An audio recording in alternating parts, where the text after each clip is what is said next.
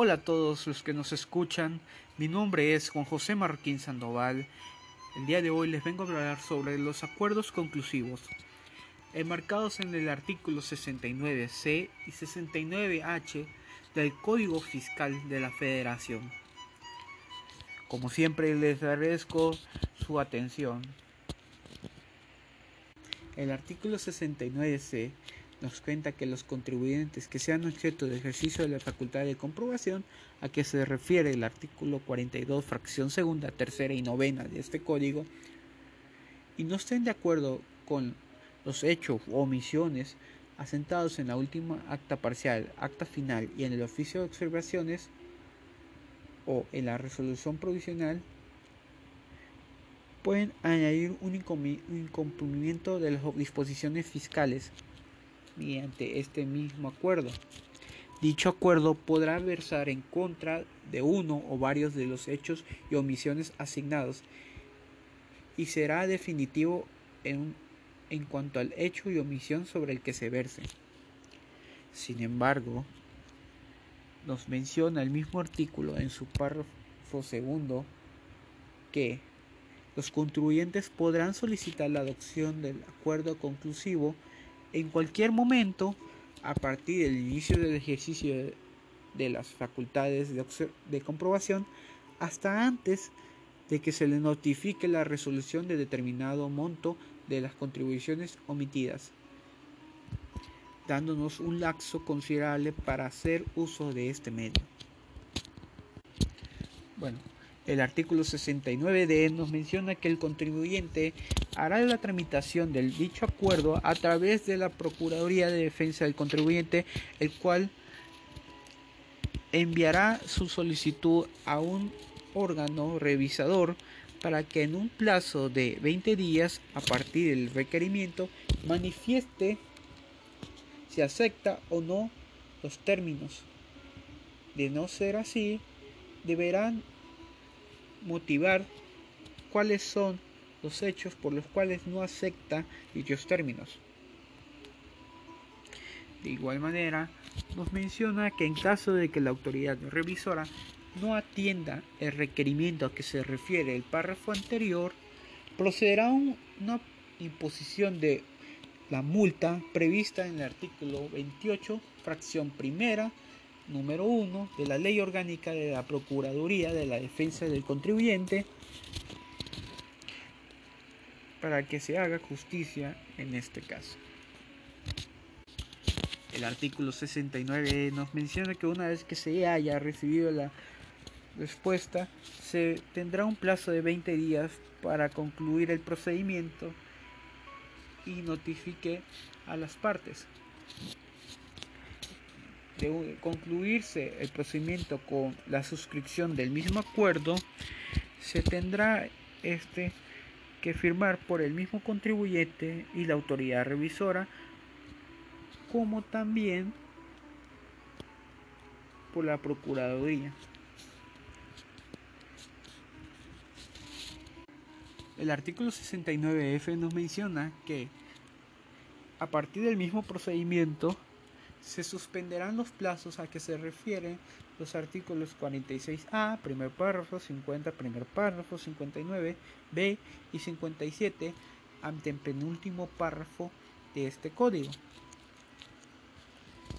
A partir de que el contribuyente presente ante la Procuraduría de la Defensa del Contribuyente la solicitud de acuerdo conclusivo y hasta que se notifique la autoridad revisora la conclusión del procedimiento previsto en este capítulo.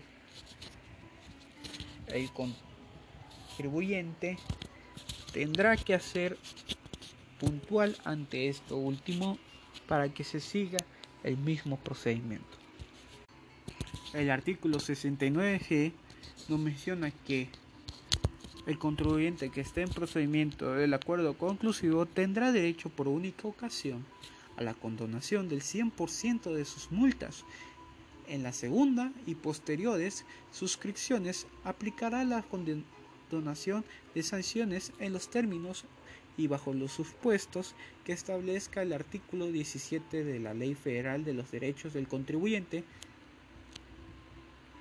Las autoridades fiscales deberán tomar en cuenta los alcances del acuerdo conclusivo para que en su caso emitir la resolución correspondiente la condonación prevista en este artículo no dará derecho a la devolución o compensación alguna del invertido durante este proceso.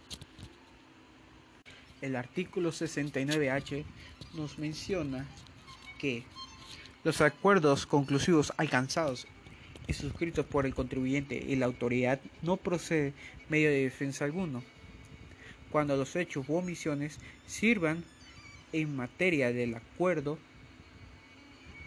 de fundamento a las resoluciones de la autoridad. Los mismos serán incontrovertibles. Los acuerdos de referencia solo surtirán efectos entre las partes y en ningún caso generarán precedentes. De igual manera, las autoridades fiscales no podrán desconocer los hechos y omisiones sobre los que versen el acuerdo conclusivo, ni procederá el juicio a que se refiere el artículo 36 de este código. Primer párrafo, salvo que se compruebe que se trate de hechos falsos y no fundamentados.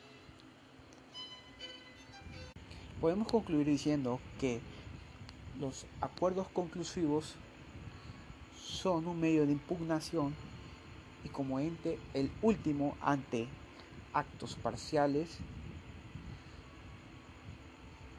como son el ejercicio de las facultades de comprobación al mismo las observaciones la resolución provisionales el, el acta parcial y el acta final nos hace mención de igual de un nuevo ente, el cual es la Procuraduría de Defensa del Contribuyente, el cual hará saber a, a una autoridad revisadora para la aceptación o no del acuerdo estipulado. También nos menciona que no surtirán efectos durante el procedimiento de los acuerdos conclusivos, los mencionados en, el artículo 69F del, del mismo código, entendiéndose que durante este mismo se tendrá como la pausa, la pausa definida hasta la resolución del acuerdo conclusivo. Una vez que se haya terminado este, se volverá a hacer el procedimiento en contra que fue el acuerdo para dar otra vez inicio al procedimiento.